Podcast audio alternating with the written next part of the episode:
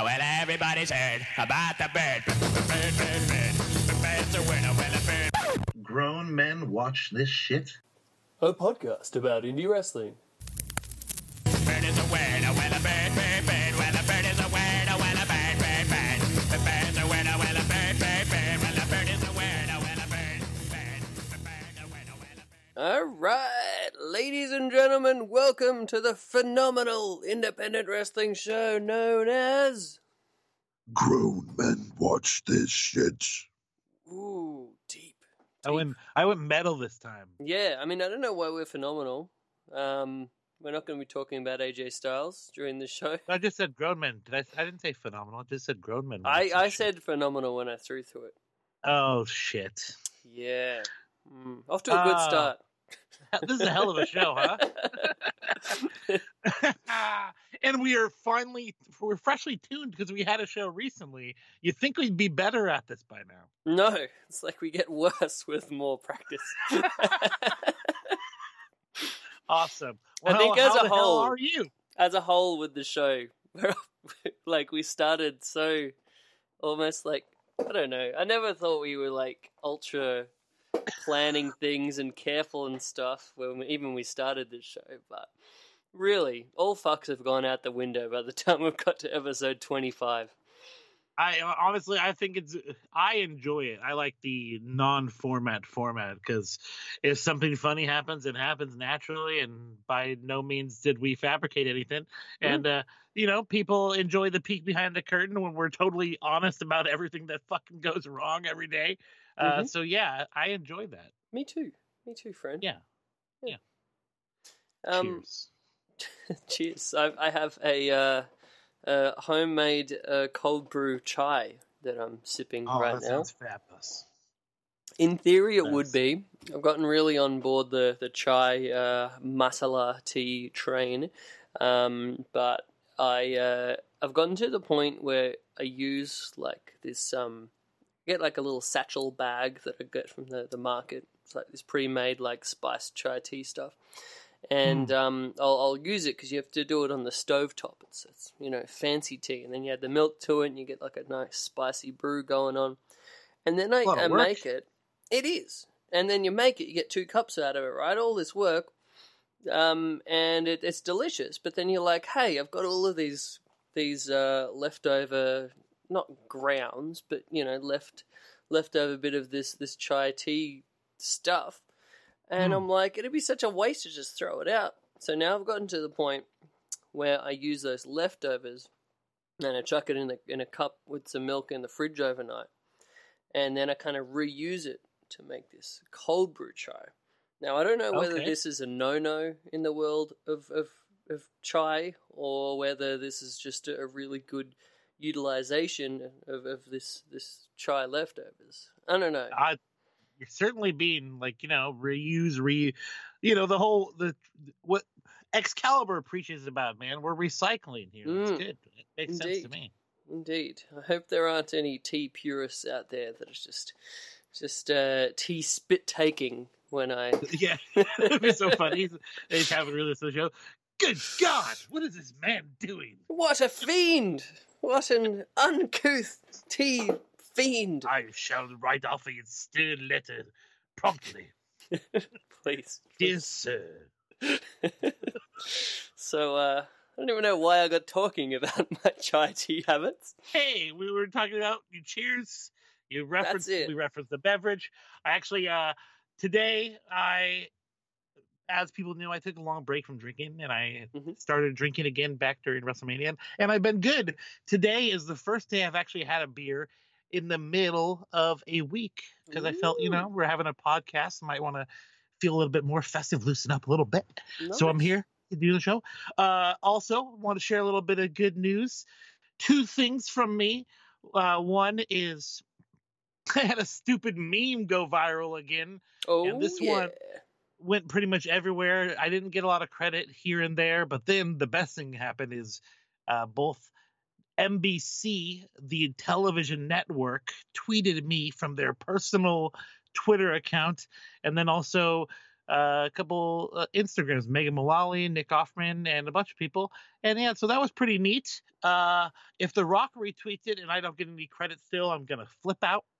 Um, it was a Ron Swanson combination. If anybody's familiar with the television show Parks and Recreation, there's a character named Ron Swanson. So I smashed him up. The greatest man with... that ever has been. Oh, such, so manly. I smashed him up with the old school Rock where he's wearing turtleneck and chain. You know just how a, we do. A perfect forever look. If anyone Dwayne ever just wants Swanson. to rock that, you know, if you're not sure what to wear one day when you just get up for work. Turtleneck it's like, and chain. Yeah, just a great go-to, I think. But yeah, so it, yeah, that went pretty much everywhere. And, uh, and then so also... Good. Everyone enjoyed uh, it. Like, everyone just, like, went crazy on it, and uh, you can't look at it and not just smile. And it was just, when I saw, yeah, N B C shared it, I was like, wow, that's that's really something, my friend. And, like, it goes back to me where, like, both equally, it's cool to get recognition, and it's also kind of lame not to, but at the same time, not getting any recognition is the same as getting recognition. So they where was the first place nothing. that de-watermarked it? Uh, I, I'm not. I'm sure what happened was if somebody went to uh, either Reddit where I posted it or Twitter and just cr- either cropped, cropped it directly from there. Right. And but I, that doesn't make sense to me because normally if you're gonna reuse an image, wouldn't you want to save it? So you pull mm. it up and press save. It's easier. It's easier to just right click save image than doing like the, the print screen and then cropping part of it, or like saving it and then bringing it to Photoshop and cropping. What the heck, people? Yeah, and then some motherfucker, I know this is granular and stupid, nobody probably cares about this, but it's just something that happened to me. Uh, some dude fucking cropped it and then put his watermark in the similar spot where I did this, and did it. This is unforgivable to me, sim- dude. And in a very similar font, and exactly like I do it in the same position, like almost like it was a fuck you to the dude who watermarked this originally. And uh, yeah, that guy eventually apologized and gave me credit, but it seemed shady nonetheless. But I was the other say, thing, could this have been one of your nemeses that you've made on the Twitter? Some uh, of these people that just just don't like the beak. Probably just like they're like, this dumbass is just a dumbass. I'm not sure why everyone thinks he's so popular, and that's something I agree with. So I can't get mad at them. You know what I mean? Like, I love it. Sure, yeah, I'm getting famous just being a goof, and some might people might resent that because it makes no sense. But the other thing is because of the same thing, the social media account, I might be like parlaying that into an actual within the storyline character at W A C where I am playing Without a Cause. I was going to throw to this going out of this like as a bit oh, of a really? thing, but then you just you did it right there. Look at us I'm thinking the same thing. It, me too. Like I we're, think it's the perfect synergy, synergy. perfect character, and so I think you doing, play it great. I appreciate it, buddy. Honestly, I really do. Uh, so we're going to do this gimmick where I initially going to be like sitting front row and like even actually doing some I R L type gimmick stuff where I'm going to be like uh, live tweeting the show and maybe doing some GIFs. And I'm thinking even maybe doing the thing where I'm not necessarily paying attention as well as I should to the show. I'm like in my phone a lot of the time checking, you know, maybe being obnoxious that way. Like this guy, this guy got front row seating and he's not even watching.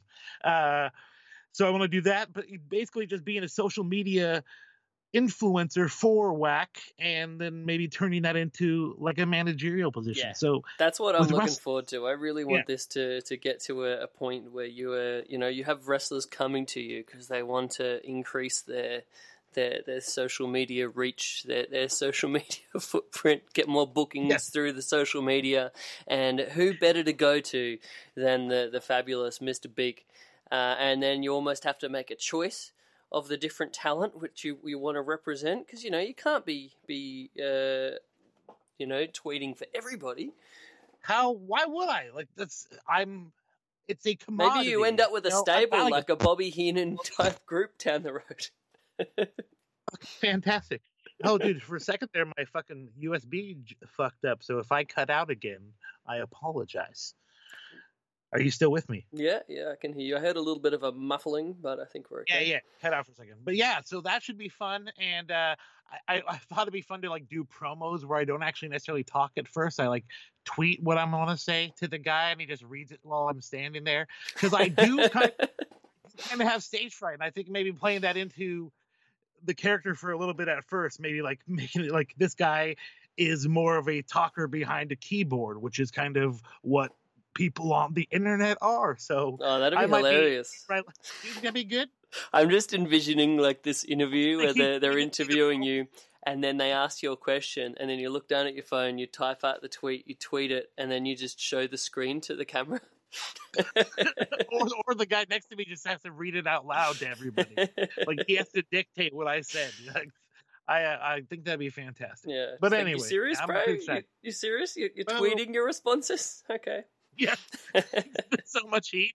People like, what the hell?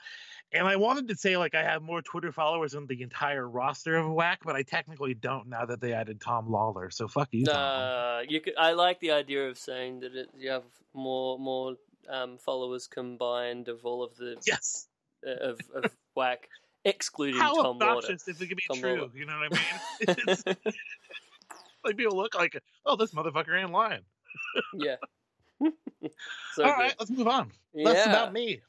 We uh we got a bit of an action-packed show today. Uh, no Please. interviews, but I think that was good. That's been a, a blessing because we got a, a whole bunch of uh, news and, and shows that we have watched, and uh, I, I think it's great. We've watched a a great uh, variety of different types of indie wrestling.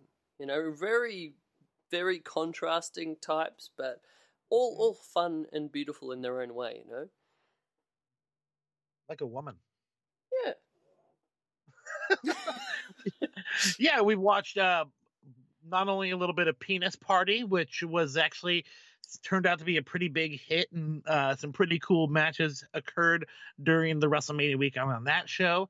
Uh, we watched Fight Club Pro, one of their... Uh, Dream Tag Team Invitational Night One is night what I watched. One, I think you watched both. The most recent yeah. show on their uh, their streaming service. Uh, we'll, yep, we'll yep. probably get to the others as they go up, but uh, just Night One uh, was we, we we mainly just wanted to watch this because we both heard uh, that two of our very good friends, Mark Davis and Jeff Cobb, were battling one another, and and yes, so weird. How could we not cover this?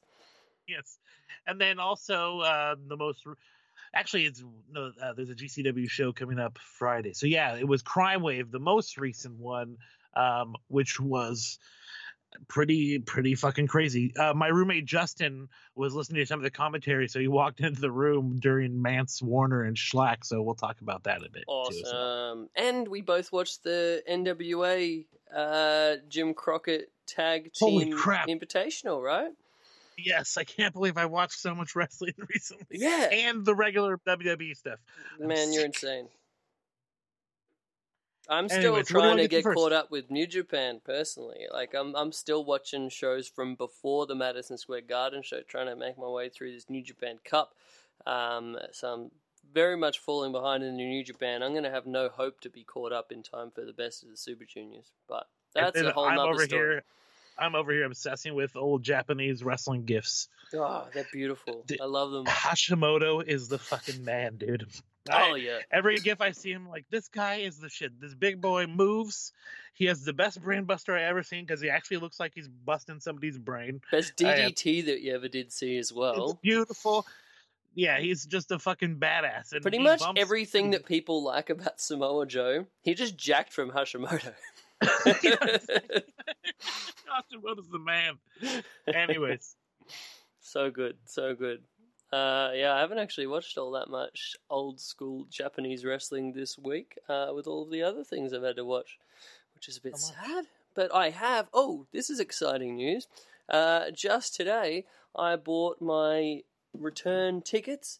Uh, for my my next trip for Japan.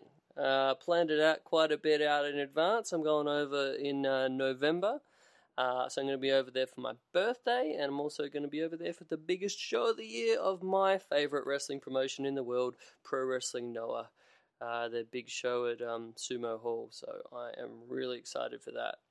Hell yeah, a lot dude, of wrestling cool. had. Sweet. Mm-hmm. And I made a dumb um, stopover in um, Shanghai as well. Like, I could have gotten it cheaper if I didn't have the stopover in Shanghai, but I wanted it just to, like, have some time to, like, leave the airport and do a bit of exploring, because that was really fun to do in Hong Kong last time, so. Are you going to do much shopping at all? Uh, I more just, like, go out, wander around the, um, you know, downtown area or whatever, find all of the best coffee places, drink all of the best coffee, Uh, eat tasty food, and then that's about it. That's all I want to do. Well, if you, uh, I know you're going for a Noah show, but if you mm-hmm. encounter any shops that have any cool Suzuki shirts, uh, you should score me one and we'll exchange. Oh, yeah, I'll be making sure to go to the actual Minoru Suzuki shop that he runs oh, cool. in Harajuku called Pile Driver. Yeah, sh- yeah I'll make send sure to go pictures. There for you. Mm-hmm. Cool. I'll, I'll oh, be getting nice. You a little, little present ski, I'd say. Oh, brother, appreciate it. Mm-hmm. Uh, so yeah, that's going to be fun, but let's let's jump into these shows, man. I mean, which one took place chronologically first? Probably Penis Party, right? Penis Party. And on the note of that, beep beep beep beep beep beep beep beep beep beep beep beep beep coincides beauty. David Arquette watch twenty nineteen. twenty nineteen. Wow, that was pretty much seamless. We didn't plan that at all. Beauty. Such Actually, I had an here. update, an on-air David Arquette-related update, something I've confirmed. Uh, I know we've come pretty rapid-fire with the shows recently, maybe bringing one again next week if you are down. Mm-hmm. I talked to R J City, one tag team partner of David Ooh, Arquette. If you'd be interested extraordinaire. in... extraordinaire, yeah. Hilarious individual. One of the funniest guys on Twitter, uh, interested in maybe possibly uh, recording the show with us next week on a Tuesday, maybe to drop again on Wednesday. What do you think? Sounds good to me. I'm I'm just going to ask him, like, spend the entire interview talking about David Arquette. Like, that's that's it. Well, I don't well, care well, anything well, else about the rest po- of his life. I told him I mainly wanted to get him on to talk about comedy and wrestling because that's something that's a passion for me. That's uh, who I, I guess. And him as well. And then also, you know, David, I'm sure we can ring it or, you know, pull his ear a little bit about some David Arquette stories. Yeah, I think so. All right. Um, so, yeah, David Arquette Watch twenty eighteen. Uh, R J City coming up next week. That's exciting. Um, but, yeah, so. Um, By the way, do you, we have. You said- twenty eighteen just now? Did I say twenty eighteen? Yeah. Oh, man, we're gone back a year. Wow, my it's brain is melting shopping. As we speak. That's what the problem is with that that rehash tea, man. It fucks you up. You can't remember shit now. You normally yeah. get alert with this tea. Not so much. Mm, exactly. I don't know. Um, but, so we have, obviously, the pretty much the entire reason that I watched uh, the, the Penis Party being David Arquette versus Timothy Thatcher. And we were both real sad we didn't get to, get to go to this in person. Um, but, like, in hindsight, I think we did make the right decision. Uh, that was uh, Spring Break Night one that this was clashing with, right? Mm-hmm. Yeah. But uh, it was great to, to go back, rewind the clock, and make sure we, we watched this properly and, and gave it the, the tribute that it deserved. Uh, our first thoughts upon watching Timothy Thatcher and David Arquette, sir? Um, exactly what I expected it to be. Mm-hmm, mm-hmm. Um, it was a ground and pound type of situation where clearly Timothy Thatcher felt he had no reason to take this man seriously. That showed. Mm-hmm. Uh, David Arquette clearly playing this guy who's like, by any means necessary, at least trying to get some sort of offense in edgewise, and of course coming up a little bit short in the long run, but getting, you know, definitely I imagine earning a little bit of respect from the audience. I wouldn't say necessarily from Mister Thatcher himself, but nor from Don Callis and Excalibur, quite frankly. Oh, they buried him the entire time. The, the, the, the, my favorite comment was the mention about how Pat O'Connor would be rolling in his grave if you referred to that as an O'Connor roll. Hey, his O'Connor roll wasn't bad. I remember in wrestling training back in the day, the O'Connor roll is one of those moves that's shockingly difficult to do. Like, because you got to get the well, momentum. Both and... guys to be working at the same time, like literally have to roll together, right?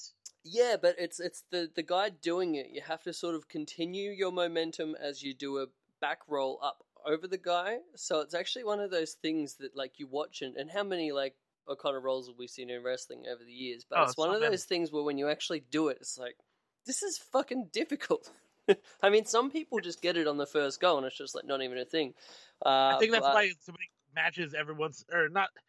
so many matches, but it does get incorporated quite a bit, and I think it's because once you master it, you're like, well, I gotta throw in a Connor roll in here, you know what I mean? Like, I fucking oh, yeah. do it, I might, might as well. Mm. I love how, like, as fucking incredible a wrestler as Pat O'Connor was, uh, probably, like, New Zealand's greatest export, I, I would say, uh, you know, even even over the top of the, the sheep herders, I can't believe I said that. Uh, but, you know, all these old school workers rave about Pat O'Connor being, like, the greatest wrestler they ever worked and just, like, being incredibly, like, a technician and all that. All people know of Pat O'Connor now, it's, like, it's kind of sad. Like, all we have left is, oh, yeah, we know the O'Connor roll. Yeah. Well, a few people even get a move named after him, so... Hell, come on! That's one thing you can hang your hat on. I got a, I got a particular move named after me.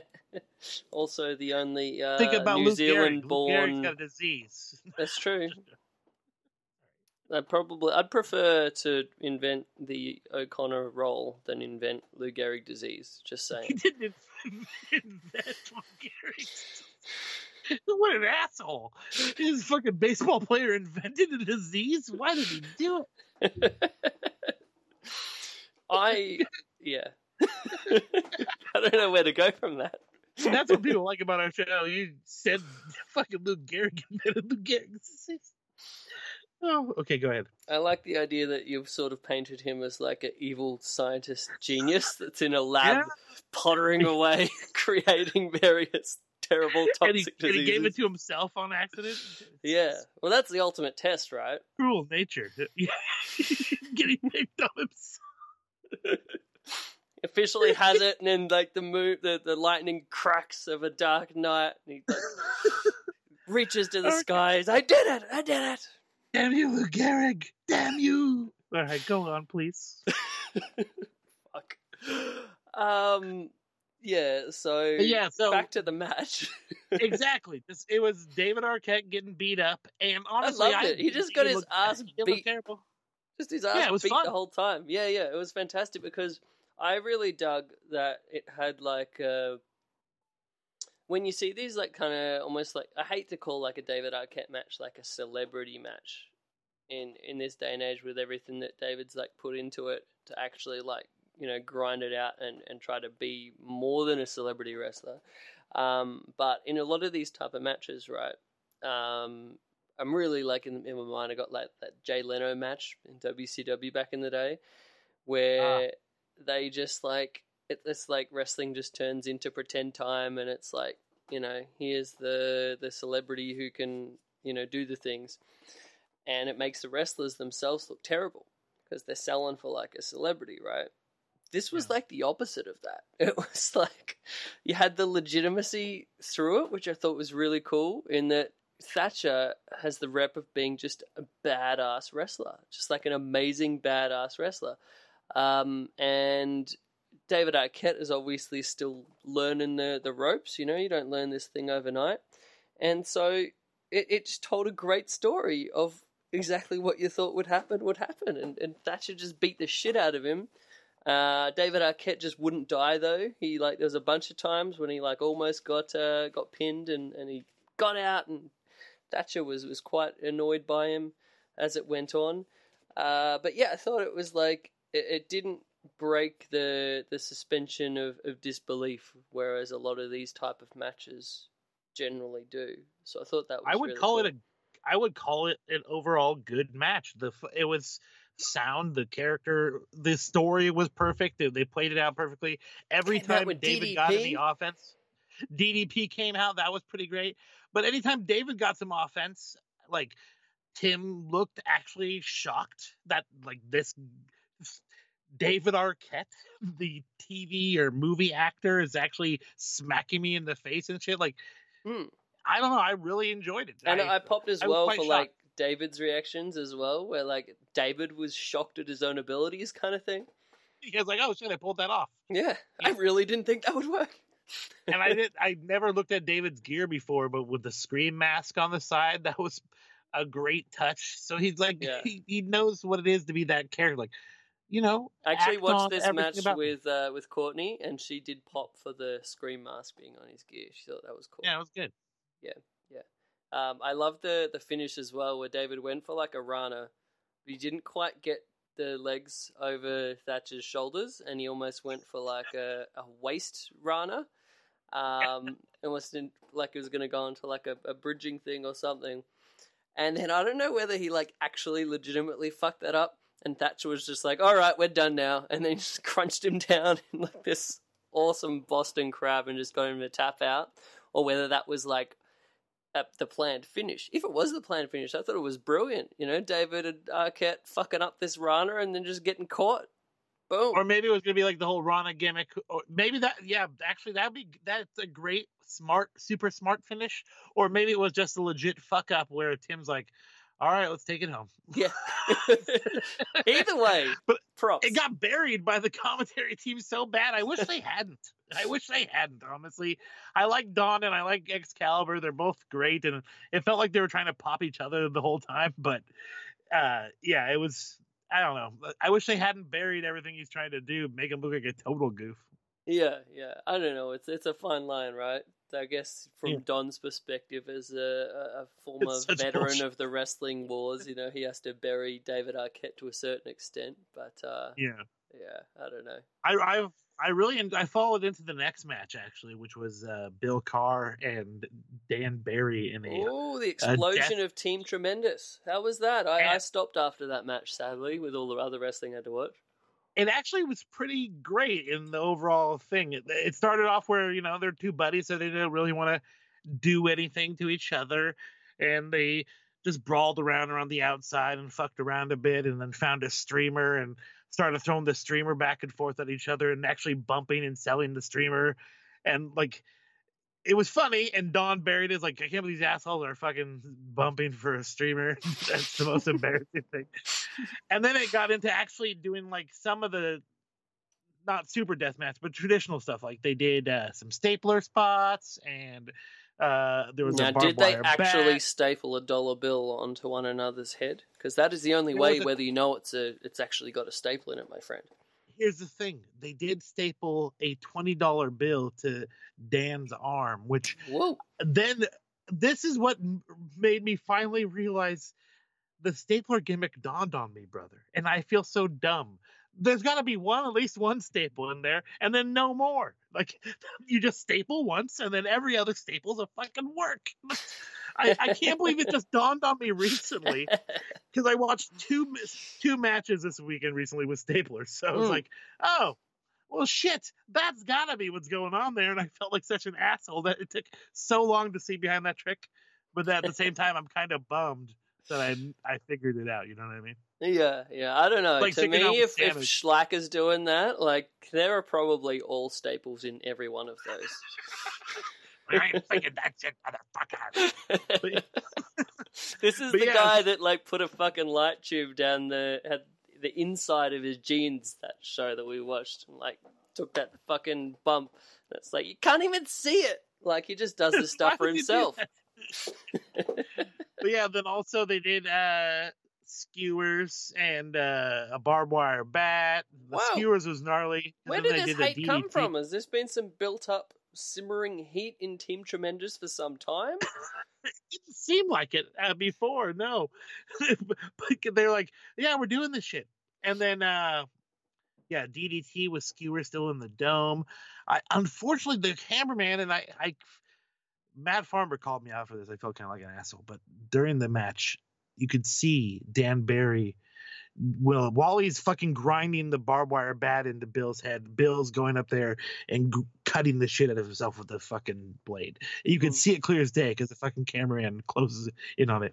And I tweeted out, I hate when you can see a gig job and Farmer said, what's a gig job? And then I read it back and I'm like, God damn it, I'm not in the business. Why am I talking like this way? I felt like a fucking asshole. So I deleted it. I'm like, geez, thank you all for calling me out. Cause I felt I reading that back. I look like a fucking asshole, but uh, anyway, I, I think most of the people that watch wrestling would know what a, Quote, I know, quote, but I just gig ta- job me, is. me talking that way when I'm not an actual professional wrestler looks stupid. I, I, to me, it's using insider terminology. A lot of people do it, and you're in the you were a professional wrestler at one point, Chris. I never I, have. Indeed, I like I was. Yeah.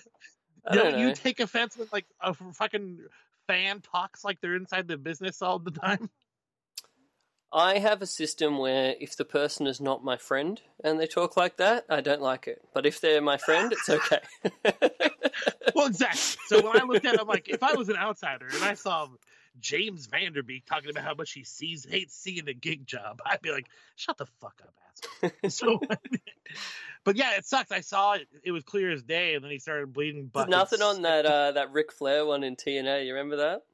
Oh, Lord. Just like walking down you, the aisleway, like scratching hey, at his head. What's going on? But yeah, it was the overall the match was fun, and then uh, yeah, it was just interesting to see these guys do. I thought it was going to be all comedy, and they actually did a bunch of traditional fucking deathmatch spots with, and it got pretty fucking bloody. Dang. Uh, anything yeah. else on that show that you, you worth mentioning? Uh, Tracy Smothers getting fucking ridiculous. Did you hear oh. about that promo? Oh, was that in the, the match with Sue Young? Yeah. I was going to go back and rewatch that and rewatch the, the animal match before it, but I just didn't have time, like, because you know how much I love me some Tracy Smothers. Dude, all right, we'll get one. I didn't watch all of it, but one of my favorite lines is, is like, all right, let's go into some of that fucking scientific shit and bore the hell out of these fuckers. Or something. That's basically what he said. It was so good. I always loved, like, Tracy. He was the first guy that I ever heard come out to a crowd and basically get heat, and everyone's like booing. He's like, everybody stop booing, or everybody dies. It's just about to commit mass murder. I always thought that yeah, was great. People should watch that promo. I'm sure there's a, there's more excerpts of it that I'm sure will end up on YouTube, but the Tracy Smothers promo is pretty great. He does not want to wrestle Sue Young at all. I told you he was the one guy I, I paid uh, and got a photo with at WrestleCon. Mm. Yeah, yeah. yeah that's I awesome. don't care about anyone else. I just you? want Tracy Smothers. Uh, I think I think it was like ten bucks. Was it much? ten bucks? Yeah, I got like a signed autograph, maybe twenty, ten or twenty.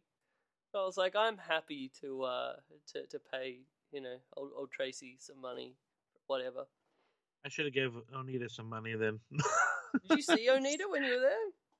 Oh, yeah, yeah, that was, was where that... you confused the names, right? Yeah, because some asshole. Dude, honestly, I knew who it was at first. I walked up to the guy and I called him by his fucking name. He would not have... If I walked up to Onita and called him Otani, he would not want me to take a picture with him. He would be like... You know what I mean? I mean... Yeah. Unless he's the most polite Japanese guy. He's like, stupid American, doesn't know it's two Japanese wrestlers. He'd probably do it, but give you like a real condescending look while doing But the looks, so. he looked he looked totally fine to be taking a picture with me. Nice, nice. Yeah. Uh, but yeah, um, overall, that show, I just watched that bit, and... Uh, when Joey Ryan came out and like made everyone point at his dick like it was the yeah, WrestleMania, like the WrestleMania sign, that was kind that of funny. That was pretty funny too, yeah. And he had all of the dicks that came out with him. Yeah, and one black guy was in the black penis, but then yeah. also for equality, there was a white man in a black penis costume. Oh, I didn't I, notice that. I believe that means racism is racism is over, sir. Yeah. Oh wait, is that some sort of um, no-no in in terms of uh, what, what's it called where you're you're you know. take on someone's, dress up as someone else's ethnicity. It's called cultural appropriation. appropriation. Yeah. Is and that, it's disgusting and I hate it. Is that the embodiment of cultural appropriation? A white guy and a big black dick? Close. I don't know. This is the ethics department. We need to have an ethics person we call to ask what's okay and what's not. It's a confusing world out here in twenty nineteen. Yeah, man. I mean, I used to rock a, a, a reggae hat all the time and say, yeah, man, and now I can't do that at all. I never did that. Maybe you were referring to the the Spice, uh, J A M O N. I don't know. What? Or Spanish for ham, jamón. Yeah, yeah, there you go. Yeah. Okay. Alrighty. Um, so, yeah. Uh, and then on that news, uh, we can parlay that into some current news. Joey Ryan, rumor is he's, he's going up north. You think that's true, or he's just playing that for all it's worth to sell some T-shirts? I would believe that there would be some inkling of truth, but I don't see him going to the W W E and then being expected to wrestle. Like, he's f- found his niche. Like, he doesn't need to do that anymore, even though he has been busting out his drop kick recently a lot. He is. A re- have you, Are you a Joey Ryan fan at all, like, for his actual P W G work before he started doing yeah, this shit? Yeah, yeah, I used to okay. love him back in the day. Because um, and... a lot of people forget he, he can go. The fucking guy can wrestle. Yeah, yeah. He was like, what was it, the the technical wizard? Uh, was his, his... Yeah, when he first started out. Yeah. like a, He was, like, all goth almost at first. I remember it was a match with, like, him... And it was someone who was actually like a really good technical wrestler, like Brian Danielson or something. And I remember Excalibur on commentary was like, okay, at this point, Joey is more the technical apprentice. So, yeah, I, I, I could see him being a coach for like character stuff down there. But like, I don't see them bringing him in to have him do the, the dick gimmick.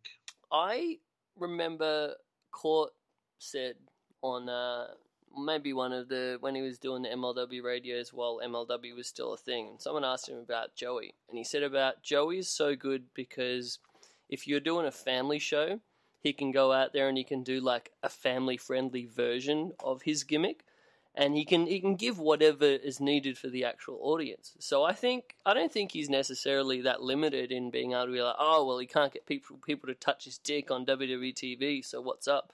You yeah. know, I'm, I'm sure he could do a variation of that uh, that's maybe a bit more subtle, or I don't know, where where it could still still play real well. I don't know. It'd be interesting to see how it goes.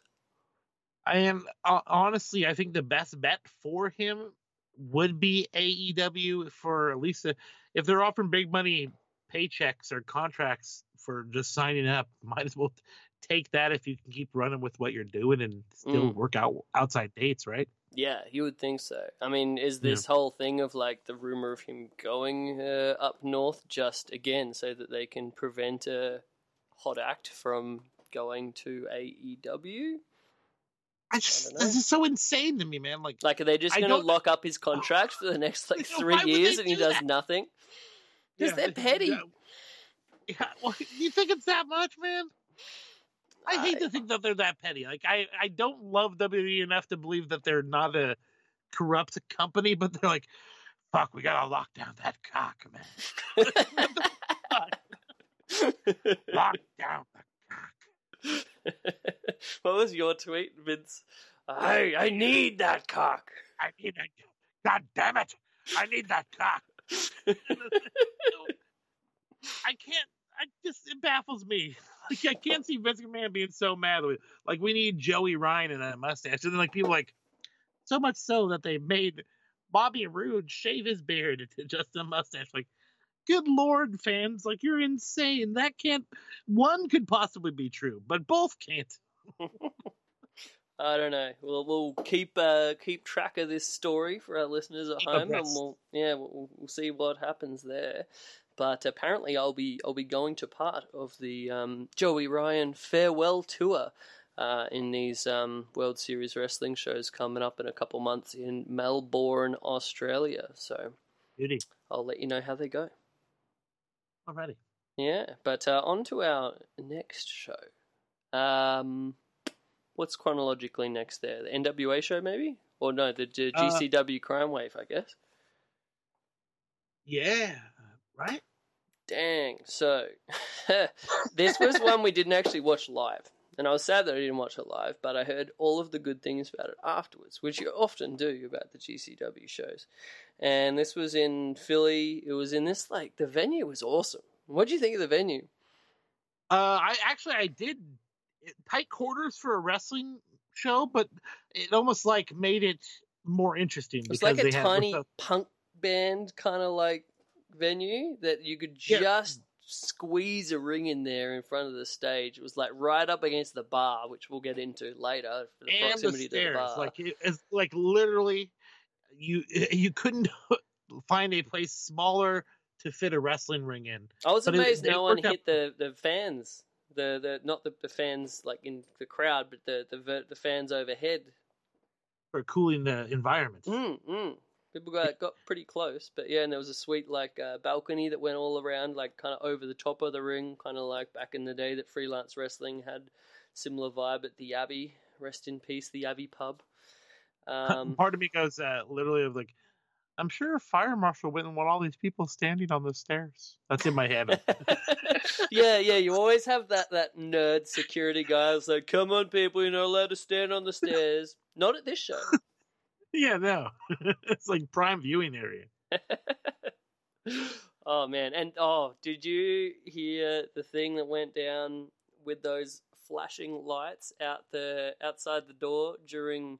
It was funny. It was during the, the two most violent matches on the show. Oh, yeah. They put it over on the fucking commentary. Yeah, but do you know what it was from? No. Yo, so during the show, I was um checking the, the Twitter, and Brett Lauderdale posted this video where he went outside the show, the flashing lights, and turns around. So he was like, you know, some people would think that... uh you know, a show called Crime Wave, that we would be clever and have these, you know, flashing police lights outside of the show to be on theme. No, some drunk fucking rich fucker in a Corvette crashed into the ring van, the ring truck. That's awesome. Yeah, during the show. He, like, showed this on his phone. People can, can check out that timeline to see the video. It's pretty bloody incredible. But yeah, just like the odds of that, like, and then there's police cars and like a, a um, ambulance and shit that was outside there, and you could really, you could see kind of from watching the show, like you could see out the doors and out the windows and stuff, a little bit of what was going on. Mm. So good, I, I love when that's shit amazing. Like that just comes together. Yeah, that's so organic. Yeah. I hate that. Everyone uses the term nowadays, but that's literally what happened there. Organic. Yeah. Just everything came together. This dude plowing into the ring truck. Hope the insurance and everything worked out. You know, that that cannot be good for an independent uh, company, but yeah. Wow. No, sir. Uh, but yeah, onto the actual show. I thought the venue added a whole whole bunch to it with everything being so close. Um, I don't know whether I loved or hated the commentary. You know what I mean? It A hundred percent. Like that's literally what drew Justin into the room. He was, he, was, my roommate Justin. I've spoken to before. He lives right across the hall from me, um, for reasons we won't go into. I don't have a door on my room. I have a big, large room. It's like essentially it would be like the family room, but it has no door, unfortunately. But he was hearing the wrestling come through. He walks in and goes, "This commentary is fucking ridiculous." I'm like, I'm like, come in here and listen, and you have to see what they're talking about to almost like appreciate what the fuck's going on, man. Yeah. For real. Yeah, props to Danny Havoc. I, I've grown to love Danny Havoc on commentary. Um, I can't quite recall the, the name of the dude that was doing it with him, but he, he definitely added something as well. Something. Uh, yeah, something. I love Danny. One... Danny put over his professionalism during the show. At one point, he uh, he he mentioned that, you know what? I uh, got to this show five minutes before bell time. I have no idea of what the card was meant to be because I didn't do any homework whatsoever. So every guy that's just been coming out has been a delightful surprise. I miss that. That's awesome. So one of my good. favorite points in the. Uh, during, I think it was Schlag and Mance. At one point, the guy goes, Northern Lights suplex. And it, it definitely was not the Northern Lights. I was like, no, that was not. Yeah. Yeah. I just want to do that during the show. Like, just call like elaborate names for moves that are not the move at all. Like, just, You sound like you're, if nobody knows what you're talking about, you sound like you know what you're talking about, but you, yeah, it'd be fun. Yeah. Splash Mountain Bum! Like, that was a hip toss. Yeah. So good. Uh, so yeah, that was that was like a, a fun, uh, almost like an Easter egg thing to, to follow through the show. Just the ridiculous shit that was going to be said on on commentary. Uh, there yeah. was a bit where Brett Lauderdale actually got on commentary, um, and the microphone wasn't working. So all we heard was uh, Danny Havoc doing half of the commentary, and then faintly, if you turn up the volume really loud, you could hear Brett's voice coming across onto uh, Danny's mic. So you could sort of hear Brett's additions to the show, but not really. The professionalism here was five stars. It was great. Yeah, it almost made the show better. Yeah, there was there was parts where the, the camera, and, and to think, this is live streamed on fight dot t v, and there was a part where like the camera was just sitting on the bar for like a good minute and a half. I never caught that. That's awesome. Yeah, because I just watched the, the thing from start to finish, and yeah, there's all these little lovely little little bits like that that I appreciated. That was fun. One of my favorite moments was uh, during uh, Ophidian and Gringo oh, that Loco. That was a great match, hey. I enjoyed the lucha spots. Some really great lucha stuff in that match. Uh, but at one point, Ophidian was going to do a, uh, a dive off the top rope, but he chose to run down the bar, but he had to ask the cameraman to get the fuck out of the way to allow him to run down the bar to jump up onto the top rope and then deliver the fucking dive. It was pretty cool. A lot of people walked along that bar on this show, and mm-hmm. I was asking, like, because Courtney was there in the background doing her uni work while I was watching this, and, and I'm like, do you think the venue is just that chill with people walking on the bar? Like, has anyone asked?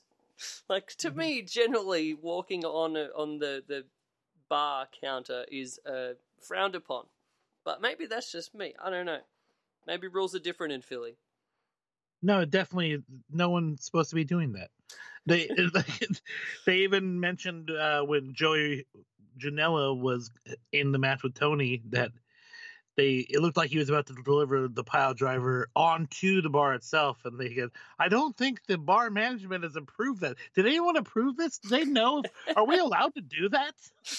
It, it clearly sounded panicked. Yeah, I loved how like because the bar and, and again just how jammed up this venue was. Um, like the bar was like basically right to the edge of the entranceway, which was right next to the ring. So like I think. Um, Uh, what's it? Marco Stunt, like just mm-hmm. came out the entranceway and then stepped up onto the bar and then just walked, yeah. walked along the bar to then get in the ring. No one cares about etiquette on this show. No, no. Uh, but yeah, there's some fun shit. That that match uh, again, um, as always, Gringo Loco is just bloody great. More people need to book him and get onto his magic. He he just like makes everyone else look so much better. And Ophidian's real good too, man. Like yeah, he's he's been doing it like hey. so good from Chikara. Because I, uh, I remember but... Ophidian from back in the day, just doing like you know the the Egyptian Osirian dance portal thing. Yeah, Osirian portal with uh, Jonathan Gresham back in the day in a, a prior life. Um. And yeah, I never he he did cool lucha spots, but not never to like the level of what we saw on this show. So it's like he's he's really improved. Yeah, one moment that like I hate to it stood out so long because fucking when Gringo Loco was standing, he climbs up onto the ropes like he's gonna do a spot, and then he's not actually on like in the corner. He's like uh, off the apron and he's standing on the second rope, kind of leaning on the third rope. And he's standing there forever and ever and ever as Ophidian is going to do a spot. And Ophidian eventually gets to the point where he just does a simple Hurricane Rana to take him off the fucking ropes. Like, it. I hate when people hang yeah. out on the ropes for so long and look like a fucking asshole. Like, I get it, you're doing a spot. Make it a little quicker. You're making your pal look like a fucking dickhead. Yeah. I mean, you get that a lot with lucha-style stuff or, like, just oh. matches where it's, like, so convoluted in terms of, like, the way you're putting stuff together and how yeah, how I mean, intricate it's put together. Like, yeah. it's funny. Like, you, you would just think in that moment to just, you know, all right, fuck this off. This is taking too long. Let's go to the next thing. But then your version of the next thing can like sometimes be on a different page to what the other guy's version of the next like thing you're, is. You're stuck. Like, well, you can't do anything. Yeah, and it's weird. I mean, that's like a bit of a an indictment on, on how much like the way overly choreographed matches that are pretty standard these days, uh, like how limiting they can be, and like compare yeah. that to like back in the day where everything's just reactive. You know, you just go on what you feel in that moment, and it's almost like jazz wrestling. You know, which I thought was really cool, but it, it's just jazz a bit different wrestling. These days. Yeah, whenever you have a spare moment, just jazz hands, jazz hands. Yeah. But no, nah, I, I uh, thought it was it was fun, fun match. It was it's a good match, real cool man. Shit. And then, uh, what was the next thing of, of significance to you? Uh, Schlag and Manser again. That was a fucking, fucking spectacle. That was gnarly. That's the one where, like I said, where Justin came in and I made him sit down, and I'm like, watch this thing that he puts in his head. So he puts the fucking, I think what they, I forget what they called it. Uh, like, uh, it's called a Kinsaw or a Shinsaw Kinsaw, or something. something like that. Yeah, I was wanting to yeah. look this up because I, um, I was trying to find the fucking thing, but it's like a round disc covered in spikes. Yeah. And Schlack pounds this fucking thing into Manser's head, uh, and then just starts punching it over and over and over. And then after Manser eventually gets the offense again, you think he pulled this thing out of his fucking dome, but no, brother starts headbutting Schlack with this fucking thing in his head. So Justin's like, oh, oh no, oh no. And I realized recently, Chris, that deathmatch wrestling is the only wrestling that gets a legitimate visceral reaction out of me anymore. Like I, this is me actually respond. Like I'm legitimately not just like playing along. We're like, oh, that was a cool spot. I'm like, I'm like, oh, oh my god, no, oh, oh shit. Yeah, I get that. I get that very much. I'm the same. Like there's moments in that, and it was that that moment for me as well because I'd seen that you know that that spot with the the disc thing in a, a bunch of other, like, deathmatch shit. Especially, like, yeah. I remember, I think it was, like, it was a Vice documentary or something. It was on, like, a C C W big big show, or one of those shows. And um, Abdullah Kobayashi from Big Japan, they they did that spot with the, that spike metal disc, and then the dude, like, just clobbered him with, like, a chair shot, and it really just, like, got it in there. And then they showed after... Oh, it's called a Kenzen. Kenzen. K E N I can't find it online. There, I have I have no idea how to spell it. I just that's how they pronounced it. Yeah, no, that, that's but yeah, that's it. But yeah, and uh, Kobayashi had it in his head, and then they just like proceeded to film for like five minutes of the the E M T just with like pliers, just like trying to get it out of his head, and like the skin oh. like stretching, and just like him not being able to, and just showing how difficult it was to get it out.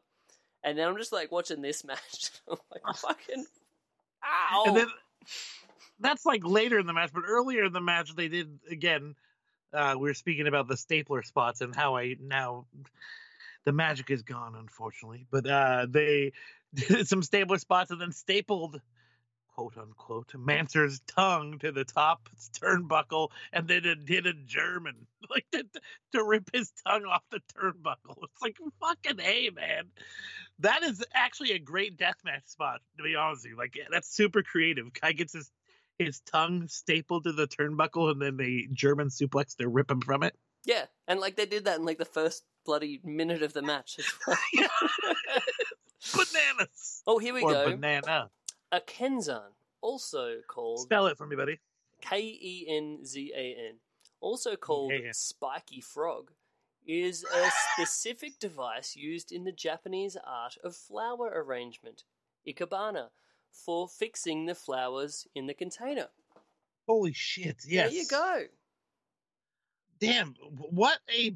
a, a this thing is meant... for beautiful flower arrangements. It's meant and used as an implement of destruction. I'm going to call it the Spiky Frog from now on. I'm down, Spiky Frog. Here's the Spiky Frog Why? again. Why is that a wrestler's name? The Spiky Frog! Goes oh, bouncing man. down to the ring. And like we had the gusset plates as well that got uh, Mance was like putting on the chest of Schlag. And Schlag just started stabbing himself with them after he pulled them out. He's like, yeah. You know what? I don't even care. Stabby, stabby, stabby, stabby. Fuck. And yeah, when um, Mance just had so much blood coming down that head, especially like post-match. This this match was just a spectacle. Uh, oh, wait, wait. We got it. We can't go past this spot. At one point, uh, they're outside and they have set up a door. Yes, a door between the stage and the apron. And uh, Manser goes to do a, tur- a tornado D D T to put Schlag through the door off of the back of not just a security guy, but a legit fan. He, yes. A legit fan was like, hell yeah, I'm getting down here. And he ran off him because we're fucking marks. If Mance said, get down here and fucking yeah. let me run off your back, I'd hey, do that if shit. Mance asked me to get down here, old fools, what am I going to say about it, you know? Yeah. So he does it. Mance does the fucking tornado D D T. Guess what? Door no sells. There was some uh, real no selling hard ass doors during this yes, match sir. and during this show. But Master says, you know what? The the spot is we go through the fucking door. So he gets him up. Off the apron, he, right? Yep, yeah, on the apron, and he puts him through that fucking door. Mm-hmm. I love that shit. I was like, Justin, watch this shit. And he really drove him. He's like, we are definitely breaking this door this time. Yes, sir. I love Manser. He's great. Oh, so good, so good. And I mean, that's pretty much that match. That was wonderful. Yes. Every every dumb thing that we love about Schlag and every dumb thing we love about Mance in one beautiful match. Wonderful. I have I have mixed feeling about Schlag because I've heard so many things about him, and so I'm like, I don't know the guy, so I can't pass judgment. But he's a fucking maniac, man. Yeah, yeah. There's only one one Schlag in the world. That's probably a good like, thing. Yeah, thank goodness. um, other than that, I, uh, I I watched every match on the show, but I guess I just want to talk about the ones that really had something that stood out to me, like that that Nick Gage match. Um, he just fucking beat the shit out of Cole. Is it Cole Claxton? Yeah, yeah, Claxton. He murdered that guy. You know, he my favorite part of the match. And he was smiling the entire time. Yeah. My favorite part was where he um, he popped him up like over the ropes and gave him a back body drop up over the ropes, out of the ring, into the onto the fucking stairs. Into and the stairwell. You don't want to see a smiling Nick Gage. Like it's, a happy Nick Gage is someone who's brutalizing somebody, so it's a scary thing to see. So good. He was just having a, a delight in there, you know? And oh, those fucking chair shots, though. That, like, hurt my feelings watching those chair shots. Uh, and, of course, no match that Nick Gage is complete without a Nick Gage, I fucking love you guys! Beautiful promo. Oh, I love it so much. The, um, I, love the, I fucking love you guys is the best shit. Fucking love you guys. I love you fuckers, motherfuckers! Uh, Nick is, is just a special kind of cat, really. Again, no one like Nick Gage. I'm a proud proud White member of the M D K gang. It's White New Jack. Yeah. But more awesome. Yeah, hell yeah, M D K all day, man. All effing all day. Effing I cleaned day. It up for the kids. Mm, mm. Um, there was one other thing about that match.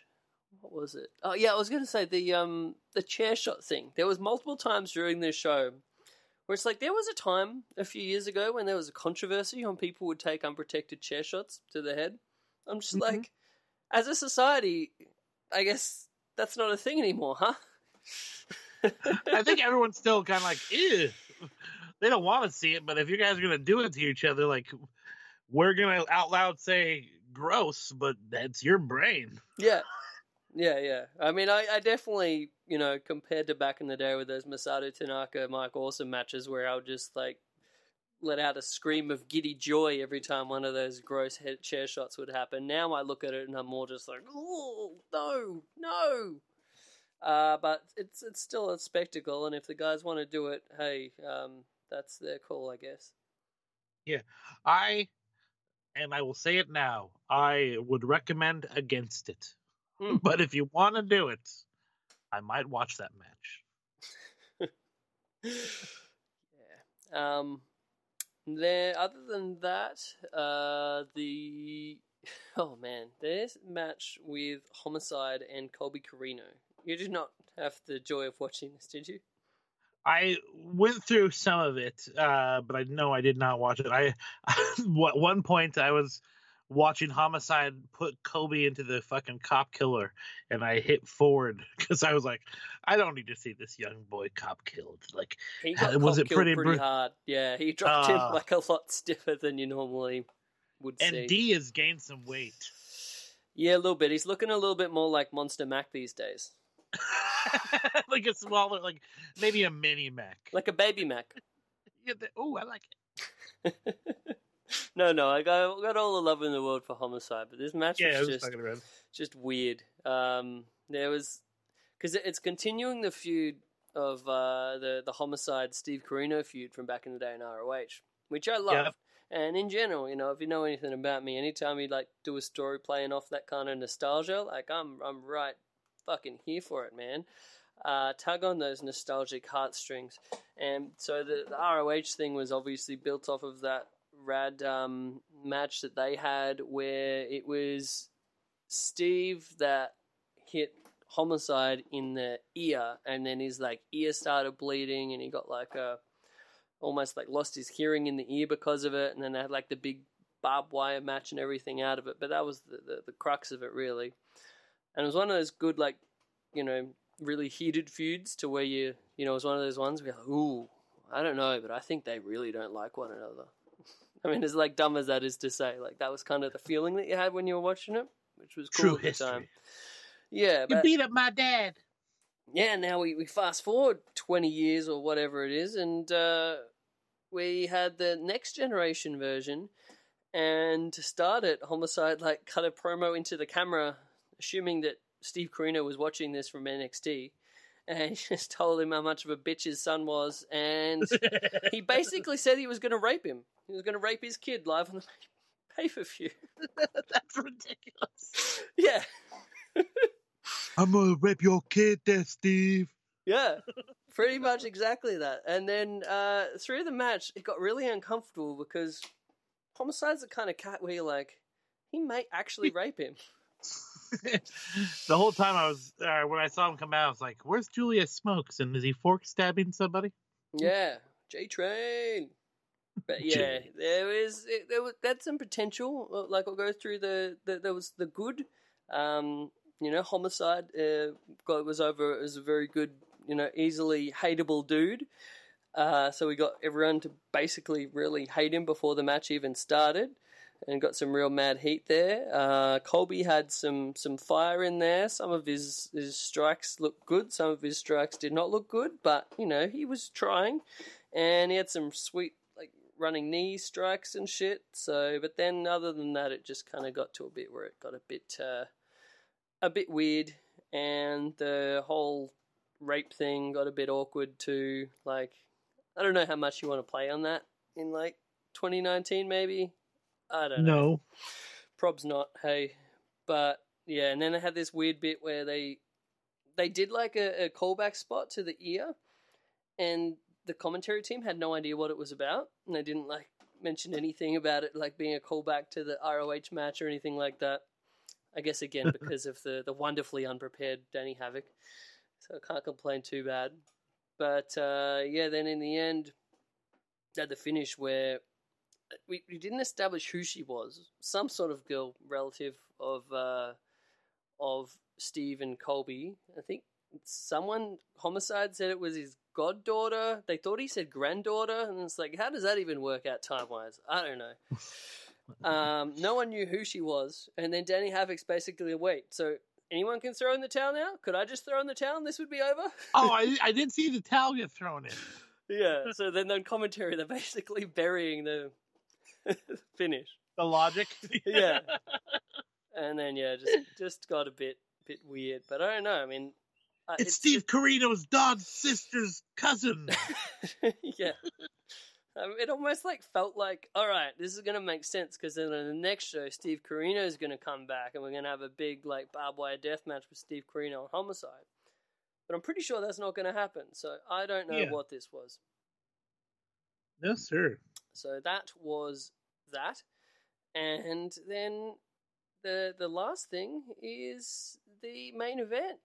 Tony Deppen and Joey Janela main event in the show. And how good's this? Like, how much we, we have some mad love for Tony Deppen, and he's like gone from being that opening match guy to being like main event of the show.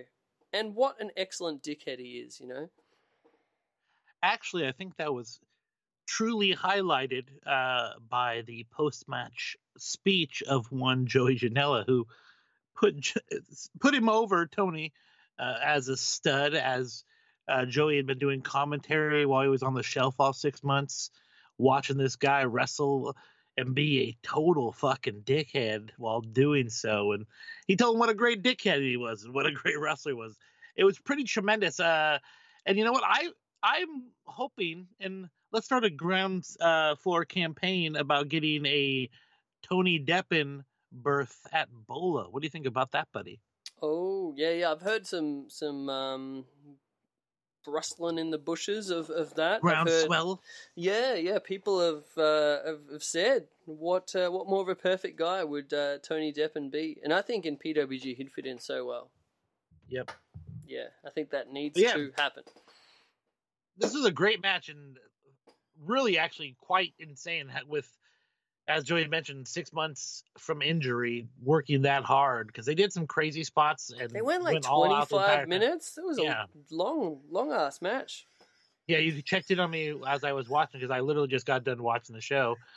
What's going on? I'm like, they just did the package pile driver spot off of the bar onto the, the apron. apron. Which, holy fuck. How nuts was, was that? But all of the crazy match, break. all of the crazy spots in the match, I did notice. Pretty much all of them were Tony Deppen, like getting dropped on his head. Yeah. The finish was fucking insane. Like directly onto his head. Mm-hmm. Yeah. The uh, what was it? The the thing off of the top. Yeah, it was like a Falcon Arrow kind of Drivery driver combination thing. Yeah. Are you in a Are you in an aviary? I just heard birds chirping. I have a backyard, and uh, that is the birds in my backyard. Those are legit I R L birds. It's beautiful. Mm. Mm. I always like the sound in the background if you're ever watching golf. You can just hear oh, yeah. birds chirping. Yeah. I don't spend a lot of time watching golf, but if I do, that's my favorite part. So I hope that we can have the same feeling on this podcast. Except there's a bar for birdie. Choop, choop, choop, choop. Lovely. Yeah. Uh, yeah, so I thought this match was definitely the hero of the show. It, it made it. Like, it was a fun show, but if it wasn't for this match, it wouldn't have been that memorable, but this was this was it. And I was happy for Tony, as well as obviously being happy for, like, Joey. It's like, you know, what a story of, like, coming back after that um, that crazy knee injury, the match against Psychosis, and how long it's been and everything. And like you said, like coming back, was it four months early or something? You know, hey, wait, how, give me a two word review for K T B and No Legs. Oh, how did I forget that? Justin. Um, you go three words. How was it? Pretty crazy, I guess.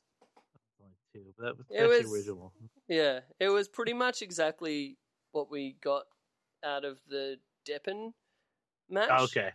Um, but with some more fun big man K T B spots mixed in. Cool. And I guess K T B being a little bit less of a dickhead than um, Tony, but still, you know, good level of dickhead. But I guess you have to walk a fine line, you know, how much of a dickhead you want to be while wrestling a guy with uh, with no legs. I like that there's probably wrestling fans out there that are like, man, I can't stand this intergender shit, but give me no legs. I'm all about it. Yeah. Exactly. Oh, the, the best part about that was on um, commentary. again, another one of these these wonderful bits of wisdom from uh, Danny Havoc.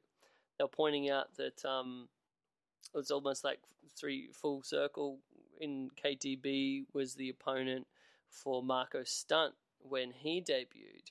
It's a similar thing to the, the debut of um, of Dustin. Uh, we picked him out of the crowd. And then they remarked about how um, Marcos uh, in uh, uh, maybe slight different words basically said about how he uh, he either... I think he said he's too young or something, and he said, I'm not too young to make love to your mother. I hope so. Yeah. Mom, geez. Yeah, and then they, they remarked about how they weren't sure whether he actually uh, made love to K T B's mother, who they referred to as Mama Beast, because he used yeah. to file the beast. Oh, yeah, I remember that. And then they were saying about how uh, if this would actually be about the time that the, the baby would be uh, would be born, perhaps. It's about nine months later, you know? So is there a little little Marcos Beast out there somewhere? I don't know. Um, Adorbs. Yeah, I enjoyed that. That was fun. So yeah, would uh, would recommend checking this show out if you just want some fun, dumb shit to watch. Uh, it's everything you want out of G C W, really. Yes, indeedy. G C W continues to bring the fun. And uh, on from that, something completely different. We watched the uh, the N W A Crockett Cup. Did you just um... sort of get this on a whim or what? I actually just happened to, I, I saw some people tweeting about it, and I jumped on to a, a service that maybe streams some of this shit for free. Oh. Um, apolog- apologies, N W A. I don't normally steal shit, but hey, every once in a while, if it just falls in your lap, you do it. Uh, but yeah, I just watched it on a well, streaming service. I paid service. for it, so I feel like that sort of works it out, you know, through at least the podcast. Half, we got half our dollar. Yeah, at least this podcast, you know, we uh, we got one purchase, so that makes it sort of okay, I guess. There you go. Yep. Pop my shekels down. Mm-hmm. But yeah, actually, I this was a really fun show. Um, I like to see my boy Royce Isaacs, uh, former Defy Tag Team Champion, uh, actually featured pretty prominently, and in like it seemed like a wild card gimmick they put him in uh, the oh, former Bram, Bram uh, Tom Latimer together. Mm-hmm.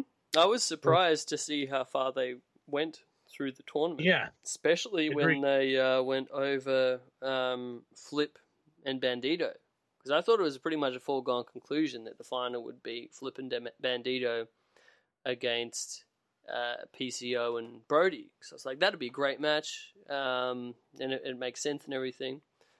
Uh, but yeah, then they, they went the other way. And Isaacs and... Is it Isaacs and Latimer? Or is it... Yeah. yeah. Uh, they went to the finals. So it was a bit of a surprise. But overall, I, I thought it, it was great. It had like a really good flow to it, the overall pay-per-view. I loved like the nostalgia little things that they threw in there, like the, the ring itself. When I yeah, first, the ring like, apron, or the ring mat looked when great. When I first like bought the pay-per-view, because I forgot that it was on to start with. And then I like bought it, and then right as it started... They were just going into the entrances of Rock and Roll Express versus the Briscoes, which was the match I was the most excited to see on that entire show. And it did not fail to deliver. Um, but yeah, when I saw just like the ring with the old school, like blue and the yellow N W A in the middle of it, and just the overall, like that retro presentation, the building as well that they, they ran in um, up in Concord there, it, like, I think that was like one of the actual same buildings that N W A used to run, like Crockett back in the day. So that is true.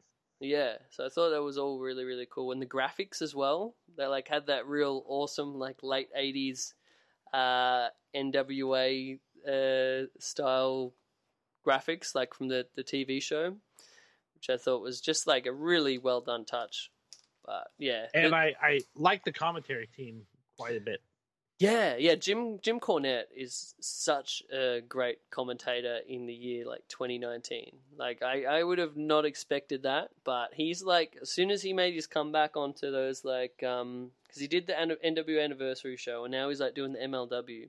He's pretty much become, like, the best commentator in the world, in my opinion. I did appreciate, uh, you know, sometimes they talk a lot, so they don't necessarily say the smartest things. Uh, and the oversimplifying of things comes off uh, maybe a little dumb when they're trying to, you know, re- reflect what's going on. At one point, some guy ended up in the front row, and Jim said, it, it's like three D. It is three D. Yeah, that's my point exactly, dude. It's like, not only is it like it, sir, it is in fact three D. Stupid Jim. No, it was it was fun. And, and, and so Ian, it's so Ian funny that, like, he's trying to too. relate it to technology.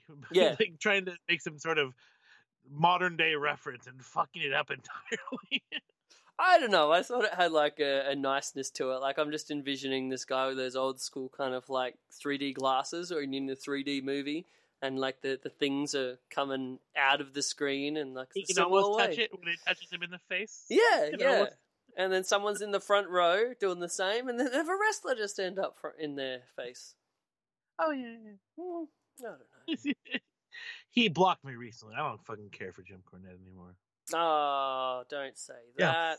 Yeah, yeah, uh, yeah that's I said it. Oh. Jim Cornette, fuck you. Oh, fuck you, Jim Cornette. No, oh, fuck oh. you. Okay, bye. God damn it!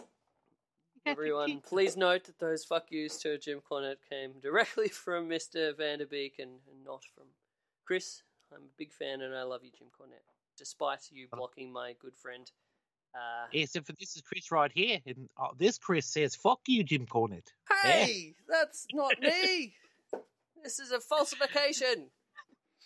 People can't tell the difference, sir. No. Courtney did remark how good your Australian accent was on the last episode. It was episode. nice of her. She could placate me, make me feel good about myself.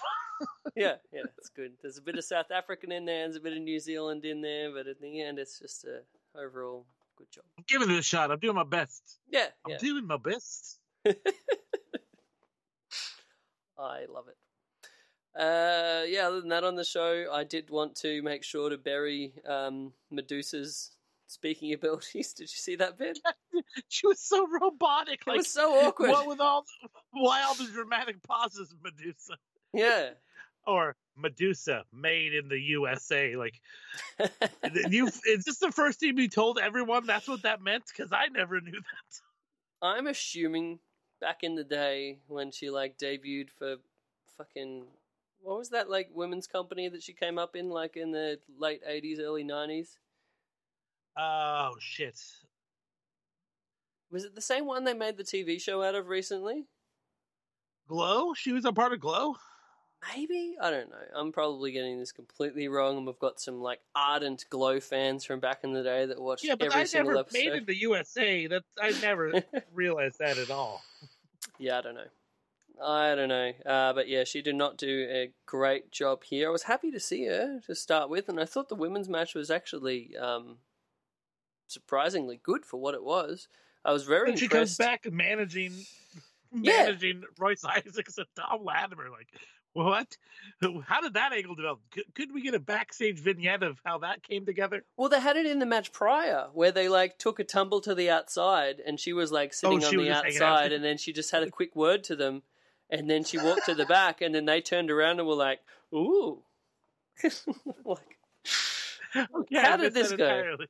Yeah, I, I don't know what it was meant to be. Is there, like, some sort of, like, three-way romantic situation that happened in the back and now they're all buddy-buddy, or I don't know.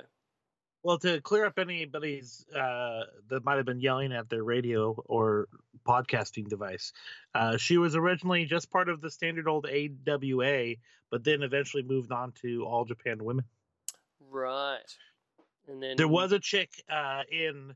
Uh, wow, her, I think her name was something Gold or something like that, but she was like an all-American U S A type character, so maybe that's where you were so confusing. That's probably it, yeah. Yeah. Indeed. Anyway, but yeah, what, how the, you said actually a lot of people put over the main event, so I went at it going to get yeah. sushi with my girlfriend, but I heard the main event was real, real good. Tell me about this. It was really uh, well done, because The the pacing of the show, again, was, was quite well done in, in that it got to the finals, which was uh, Isaacs and Latimer against P C O and Brody. And you're like, this show has been gone a bit of a while. And then they just went real fast, like, because they teased this, like, uh, shoulder injury from P C O, and then P C O basically got Brody to, like, just pull it out, like, back into joint kind of thing. And then yep. he just proceeded to just beat the shit out of them and win. So it's just like, all right, that's done. Great. And they had a really nice moment where they celebrated and celebrated with uh, Nikita and um, Magnum T A, which was like a really cool moment. And then they had the, the family of um, of David Crockett Senior Um, yeah, and overall the presentation was great. And then we got to the main event. And I guess they wanted to get that out of the way because they gave the main event a good amount of time. Um, and it was like just a really good, like, old school N W A world title match. A um, lot of blood. Like, once the blood got going, that sort of gave that, that other sort of nostalgic feel because, like, they were so big on um on blood in the, the mid to late eighties in Crockett. Uh, like, you know, every time, pretty much every single Dusty match you ever see, he's just like, bleeding from something. Yeah. Uh, but yeah, so that then when like the mat just got like all smeared with the blood and it had like the bloody N W A letters, it was like, oh, that gets me like right in the the nostalgic buttons. Like there's just been a horseman beat down on poor Lex Luger or someone and he's like covered in blood. But yeah, overall the match just, I thought it, it was just really solid and not too flashy, but it just told a good story. Um, I guess like the story of of um, Marty and Nick, like formerly, you know, being friends, but then the, the pressure of the match kind of like weighing on that friendship, and like they built this up really well through the the N W A series on YouTube as well, which I have to commend too. Um, but yeah, yeah, they incorporated some cool vignettes uh, throughout the show, putting over the main event. Yeah. Yeah, so there was, like, you felt the importance of it, too, which, like, so much in today's wrestling where, like, belts don't mean shit. It's, like, this belt felt like it was really important, and I think you have to, like, put over both Nick Aldis for that, um, everything that Billy Corgan's done with the N W A to, to bring it back. Um, and, you know, Marty did a, a great job of, like, building it up to, to be a really important thing to him. Um, but also, again, the commentary. Got to got to put over Ian Riccoboni and the N W A um, commentator who who does a great job from um, Championship Wrestling on Hollywood. Uh, but Jim Cornette as well. Like they made it feel like the N W A title in twenty nineteen is the most important belt in the world. And like, how ridiculous would that be to say? Like even a year ago. But like when you're watching this, you're like, yeah. That belt is really important, and I thought that was really, really cool. And then to the point where Marty just didn't didn't get the win, and you wanted him to, but then Nick get, got the win, and Marty did a great job of kind of like becoming the heel through it, so you wanted Nick to win. Uh, yeah, I thought it was overall really, really well done.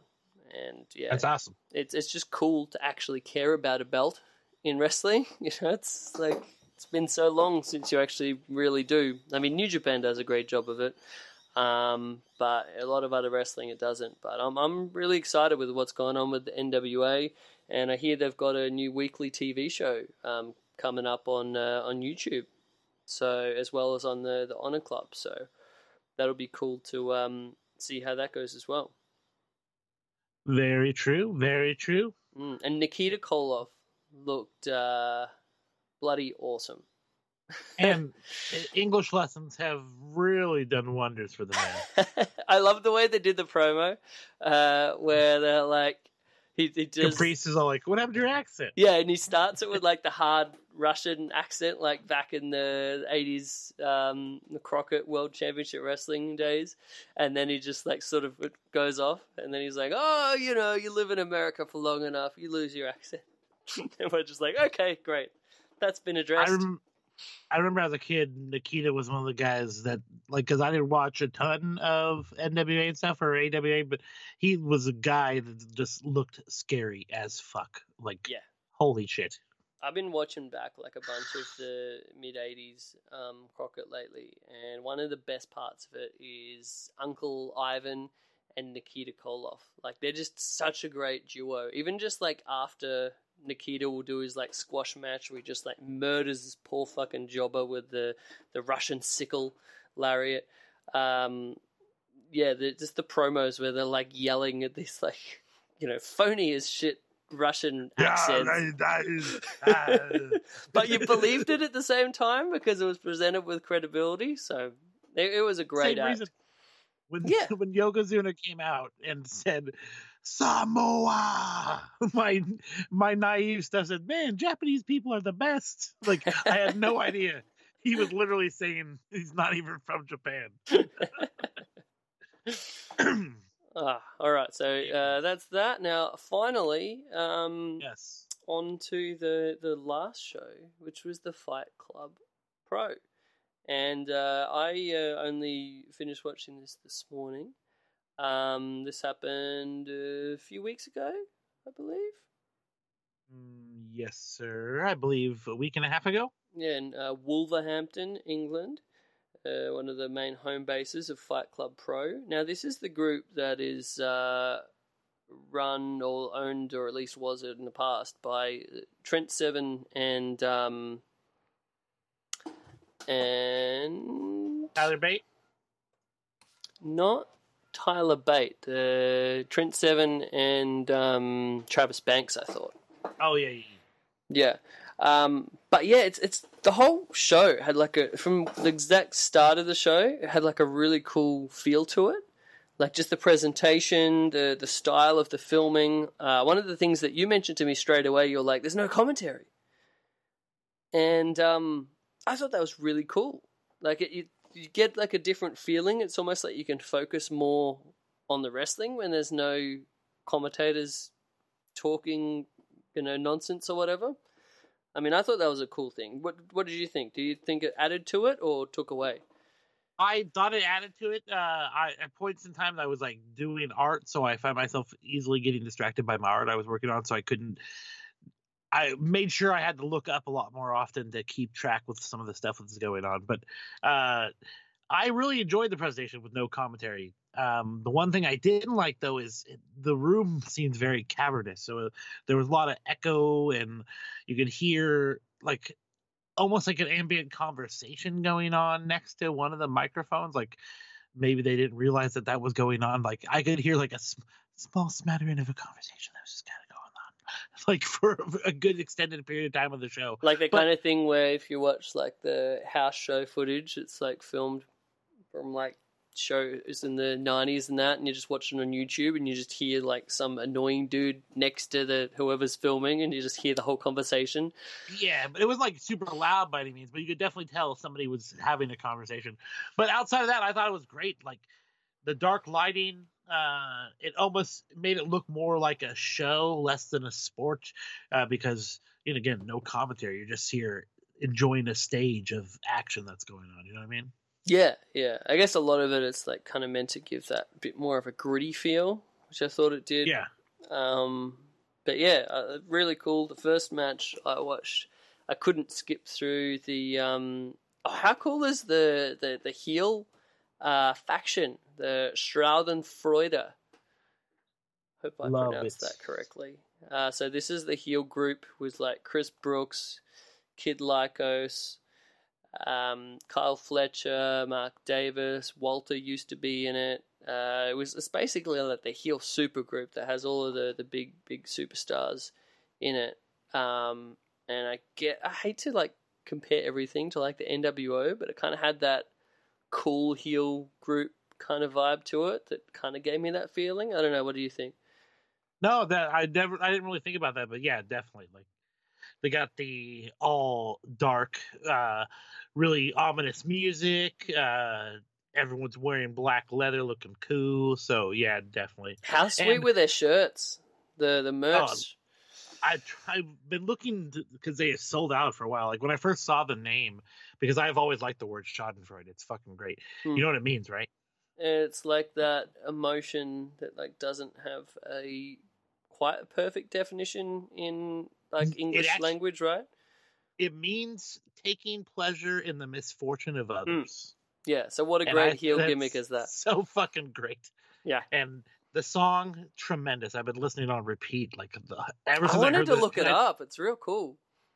It's like called Human Fly or some shit like that. But yeah, it's super, super dope. Yeah.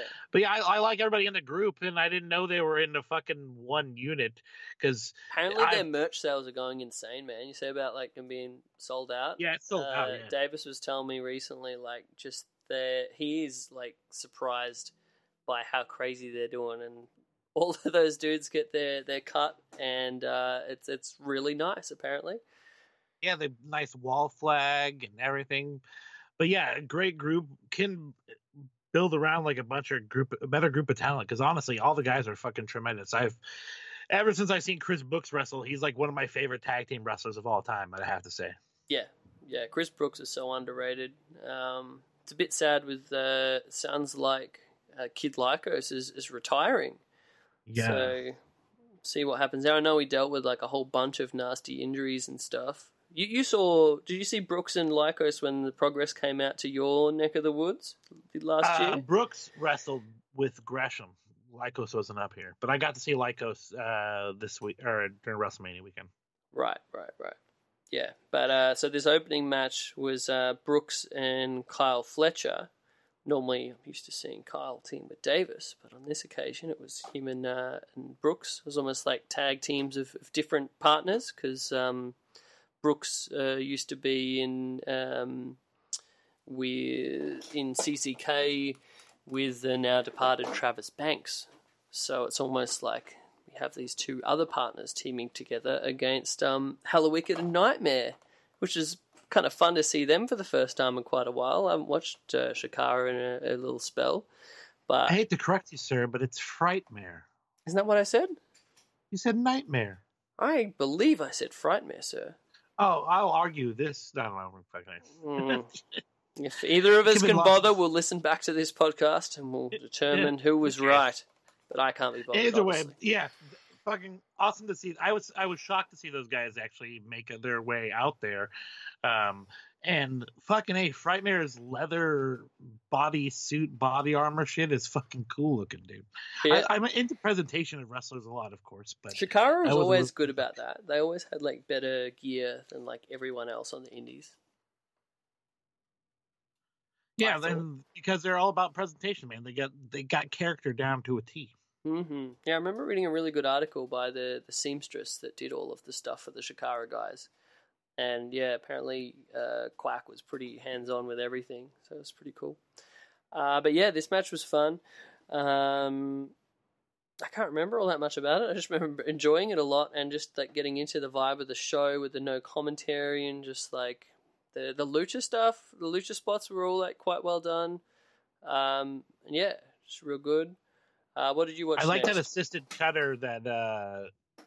they do that the mm. Legion of Rock does. It's, sometimes that can look kind of disjointed where it looks like you might actually give a guy a cutter and fuck his neck up, uh but like the way they laid it out, it looked really cool and actually fairly safe for what they're doing there. Yeah, yeah. And they broke out the first time I'd seen the go to Sleepy Hollow in quite a while. Oh, I'm fucking I wasn't paying attention at that point, damn it. No commentary. So I didn't hear it he called. the, I watched the next match too, which Uh, was Ospreay and uh, Dan Maloney or Maroney or Maloney or something? I yeah, forget. How was that? That was one of the ones I had to sacrifice due to the time constraints. But I, I thought, you know, if anyone you're you're going to see the best out of them, it's wrestling Will Ospreay. So, what do you think of Mister Maloney? I'd put him over. I'd recommend him. Someone fly him over here. He's fuck. He was great. The guy was tremendous. Uh, I didn't know whether it was heel or face at first, but guy let me know right away when he walked up and pulled a kid out of the crowd and run him around the ring for a little bit. God, this guy's awesome. He still presented as kind of as a heel at first, but like, yeah, you grab that kid, I knew what's up. But Ospreay seemed to be not very well liked by this uh, particular sect of fans, and uh, they were really into Maloney. Um, Will did all his shit. Uh, a lot of fire from Maloney. He like seemed to not want to die, and yeah, I I really really liked that match. It was I say you go back and watch that bitch since we have it on the on the surface. We sure do. That that back catalog of uh, Fight Club Pro. So we again just letting you know uh, we paid the money for the subscription. Jeremy did. You got this one, sir. And uh, we we uh, recommend that you do as well. Uh, jump on the, the Fight Club Pro Vimeo. And, uh, man, that back catalog's awesome. Like, I want to check out that last show where uh, Davis and Meiko Satomura, like, that sounded like it was incredible. Um, there was a match with, like, Chris Brooks and uh, SEMA recently that I, I need that in my life. Um, wow, that sounds awesome. Yeah, like Daisuke Sakamoto, like dream matches left and right. Like, I love the, the look of their cards. Like, they're using that kind of talent in Japan that you don't see used everywhere else. I just think that's really cool. That's awesome. Yeah, so I'll be checking that out. But um, what was the next match that you watched the thereafter, sir? Um, I I watched a little bit of the ladies' match, which uh, nobody seemed to respond to either of them at first, but they, they seemed to get into it by the end. Um, one uh, was C J Evans. I think she's from your neck of the woods, so to speak. And then oh. uh, uh, Yum. Another chick, I think she was Canadian, who went by the quintessential diva, uh, something Shaw. I forget. Damn it. I forget the first name. But anyway. The Shaw yeah, of mean, E C W? No, it's different. Yes, one hundred percent. So she but had yeah, that was, sweet I mean, same beard with the sideburns and the... Looking great. Good. Mm, nice. But, uh, it was okay match, uh, but... The only real match I really was there to pay any real attention to was the aforementioned uh, title match. Yes. I think that was uh, what I went to next. And, man, that was... I knew it was going to be good, but that was awesome. I really enjoyed this uh, title match. Uh, Mark Davis defending the, the Fight Club Pro title. Uh, he, he apparently didn't have any, any uh, match set up for the show, and so he was... You know, burying the promoter for not giving the champion a match, and said, "Hey, I got stroke. I can make a match right now." Then starts to beat up uh, one of the ring attendants, and then the promoter comes out and says, "Oh, you know what? I got a promoter for you. I mean, I got a, an opponent for you." And then lo and behold, the music starts, and it's none other than Jeff Cobb. Whoa, Jeffrey! Oh, Jeffrey! Jeffrey Cobb. Jeffrey Cobb, Jeffrey Cobb. Got to put over the U K fans, hey. They love each other. Uh, dude, Mark is a big guy, and Jeff fucking was tossing him around like crazy. Like, there's that one spot where Jeff like snaps uh, him up into his arms, like into a cradle position, and then drops him with like a snap cytosimplex. That shit is so deadly. Yeah. And, like I said, Davis, not a small lad by any means. No, I as soon as this match actually happened, which got me like really excited for this match, Davis sent me a message and was like, "Jeff is really fucking strong." It's like, I know, you know, you know that Jeff's strong, but I guess like when you're feeling him actually girth you around, and some of that shit that they did was like, I was fucking impressed. Like that big stalling um, suplex off the top and. Yep. That was crazy. I, I really uh, like Mark's spot where uh, someone's coming charging into him uh, into the corner, and he just like uh, goes up and then just sits his ass on their chest and take him all the way down to the ground. That's it's so simple but so awesome and perfect for a guy his size. Yeah, I really dug um, seeing Davis uh, as a heel, like because I'd you know known him as a, a heel from his work back here in Australia, um, but I hadn't really seen that in the U K stuff. Yeah, um, and obviously the, the Schadenfreude group is, is like a real um, heat machine, and he's like... Is he considered the, the leader of the group? I would say so, now that Walter isn't there. Um, okay. But yeah, like, the, the actual, like, just him being that dominating heel during the match and that, like, intense heat of, like, there was a part where he just like, gave him these awesome... Um, like the real stiff, like kicks, like those kicks that like kind of go through the guy and up. And mm. um, I, yeah, I was like, this, I want to see more of this Mark Davis. This is something, something cool. Yeah. Uh, I like Mark with just Mark's kind of to go starting out with that big fucking, the big boot right out the fucking gate, like right through their chest. That's what he's aiming for every time. I yeah. like that a lot. Yeah. Yeah, definitely. But uh, yeah, the chops as well were real fun. Mm. Just the overall, just like back and forth hoss fight that it was, was just like everything you'd want, hey. And um, Jeff, like, brought it, as always. You know how much I'm a, I'm a fan of uh, Mister Jeffrey Cobb. Dude, uh, I, again, fan of both guys, and when I saw that those two guys are wrestling each other, I'm like, well, that's a must-see match just based off of relationship alone, but it fucking delivered. Like, it, it's easy to be fans of guys that you know when they're also happen to be so tremendously talented. Yeah, yeah, definitely. It's just like, yeah, yeah, funny. It's we're like, like friends with like Enzo, like we're like at the yeah, fucking so good. Yeah, yeah, Enzo, you're the best. They just didn't understand you. Yeah, no, I thought it was pretty funny. It's like it's like my really good friend against your really good friend. It's a battle of yeah. the friends. Our, our close personal friends. If only Bandita was there, right, John? Close personal friends. Uh, like I wanted to go down. John had some extra tickets for a fucking double or nothing. I want to go, but I can't afford another plane flight. Like, what's what's John, a flight look like from Chicago to Chicago from your way? Yeah, how much is that? I don't know. You're, it's your country, not man. Worth it. And then I got to do a hotel. Like, if John's gonna cover for me, I'll come. If you're gonna put me up. No. Yeah, but yeah, dude. I, I like Fight Club Pro. Wait, definitely... no, not Chicago. That's in uh, Vegas. I got it mixed yeah, up with like, All In. That was their last one, right?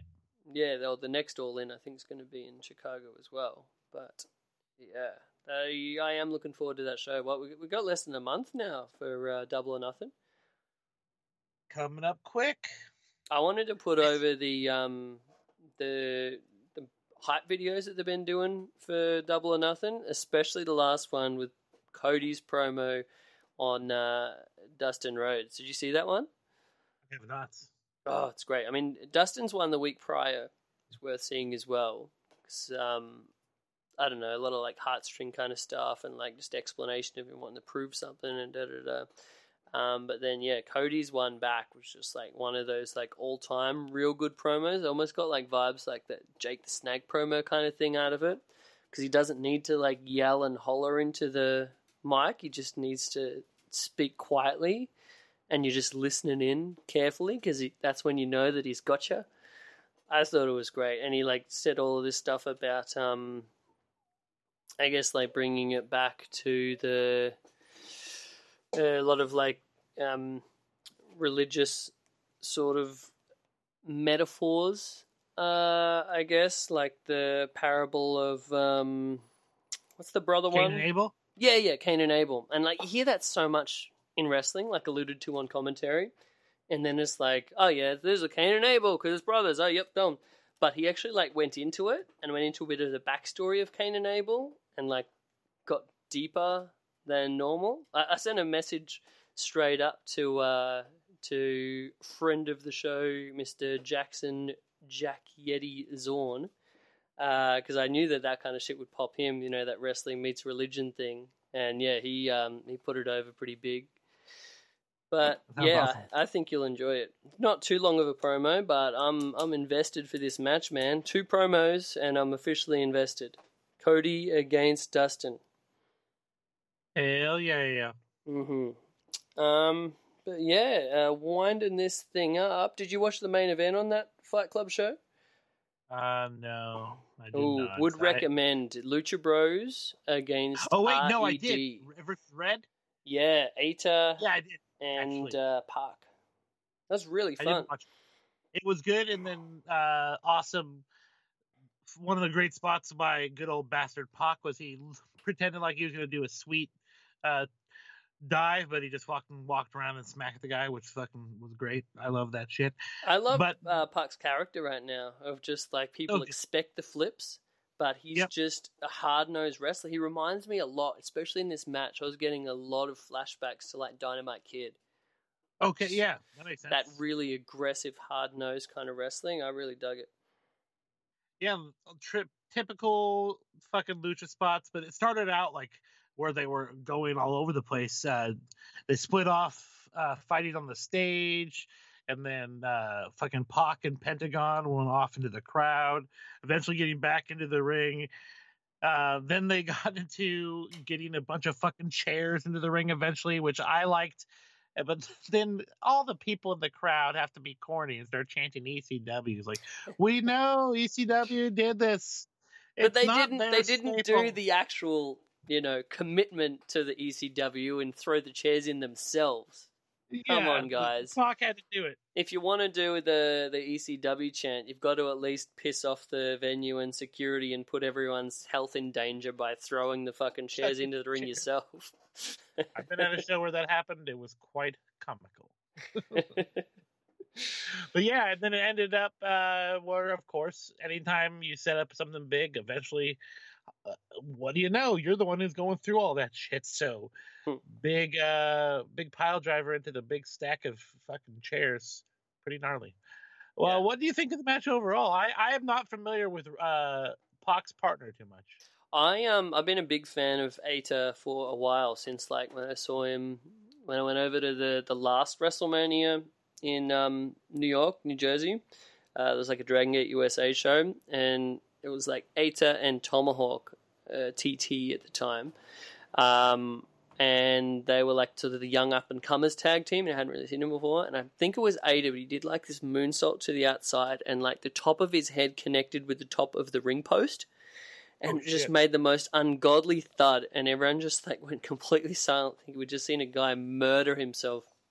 And then he came up, basically did the double guns of like the, yeah, yeah, still okay. But he just had like blood streaming down his head. So that was my first experience with Aita. But uh, I'm, I'm a big fan of Dragon Gate at the moment. Um, if people haven't checked out Dragon Gate for a spell, like they got a really fun product going on. R E D's like the big time heel unit there. Like Pac's really, like Pac and, and Aita and... Uh, two of the main guys in it, but it's uh, quite a few other dudes that are really good too. Um, Kanda and, and the rest. But Aita has just become like such a real solid performer. Like when I went to Japan the first time, or maybe second time actually, I saw him in the, they had the Super J Cup, that year's one. And in the first round it was Aita against Jushin Liger in Korakuen Hall. And they just had an awesome, awesome eleven-minute match. Like you couldn't expect better from an eleven-minute match. And from then on, I was just like, Aita is incredible. So I think the more people, if you actually check out a bit more Dragon Gate, you'll kind of like get to appreciate him a bit more. He's worth it. Right on. Yeah. All right. Well, let's uh, close this baby down and a beep, beep, beep, beep, beep, beep, beep.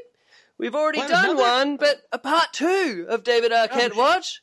I wanted bananas. to call. Bananas. I wanted to mention this last time, but I forgot. oh, so, David Arquette news. On the uh, Northeast Wrestling Show recently, uh, up in uh, Connecticut, I believe, uh, he was uh, on the show and he did a bit of a heel turn, and he did a bit of a Andy Kaufman-esque kind of a, a heel turn. Um, Hollywood? Yeah, I'm from Hollywood. And then who is going to come out to... Uh, to respond to that, none other than Jerry Lawler, and oh, he got pile driven by Jerry Lawler, uh, and then he did oh. an amazing tweet after it saying, "I'm serious. I'm suing Jerry Lawler. I'm from Hollywood, and I'll not be treated this way. I'm a celebrity." That's awesome. I love it. I popped Fantastic. so big for that. Yeah. Awesome. Yep, so there we go. David Arquette Watch. Let's get send us some plugs and shut this baby down. All right. Uh, I'm going to plug something I think is cool. Uh, I want everyone to check out this sweet hip-hop album called Malibu Ken, featuring one rapper by the name of Aesop Rock and the D J by the name of Tobacco. It's like a six-song a six-song E P, uh, six or ten, pretty pretty short. It's Anyway, it's great. If you like hip-hop, it's pretty chill, but it's called Malibu Ken. And then Ooh, for me... I'm going to check that out. Shane, I love me some uh, Aesop Rock. Oh, dude, it's real good. The whole thing is real good. Uh, me, James Vanderbeek, at J A I M S Vanderbeek on both Instagram and Twitter. Uh, also, give Without a Cause a follow, because if you guys start following them because of me, that social influencer gimmick is actually a little bit more legit. So do that shit. Let's make it a reality. Yes. All right. Well, uh, plugs for me at Chris Things on the Instagram and on the Twitter. Check out that Instagram for some rad art. Uh, hit me up if you want a print of any of the crazy shit I have on there, or even if you want a commission of your own, a bit of a one-off. Uh, let me know what crazy ideas you got, and let's make that magic happen. Uh, at Chris Things, the show, at Grown Men Pod. We also want to make sure we give a big shout out to our friends over at Social Suplex, the podcast hub. Uh, all of those other great shows you can find out on there. We've got One Nation Radio, we've got the Ricky and Clive Wrestling Show, Wilfred Watches, Omega Luke, All Elite Show, Keeping It Strong Style, as well as us. All that at social suplex dot com. Nailed it, buddy. I think that's my best um, go-home plug that I've ever done on the show. Just saying. one hundred percent. Let's not screw it up before we get out of here. Uh, get swifty, everybody. Woo! Thanks, guys. Done and done. Yeah, I'm gonna go make some salsa. Get ready for Cinco de Mayo. I was kind of rushing through it because I uh, knew that we have the music that I didn't edit out. I pushed it back to an hour fifty-one, thinking there's no way we'd go an hour fifty-one. And now hey, it's, it's about to kick any in. Any chance we could end the show with Schadenfreude's music? Actually, could you edit that in? Ooh, I think we could. Uh, we could get that in there somewhere.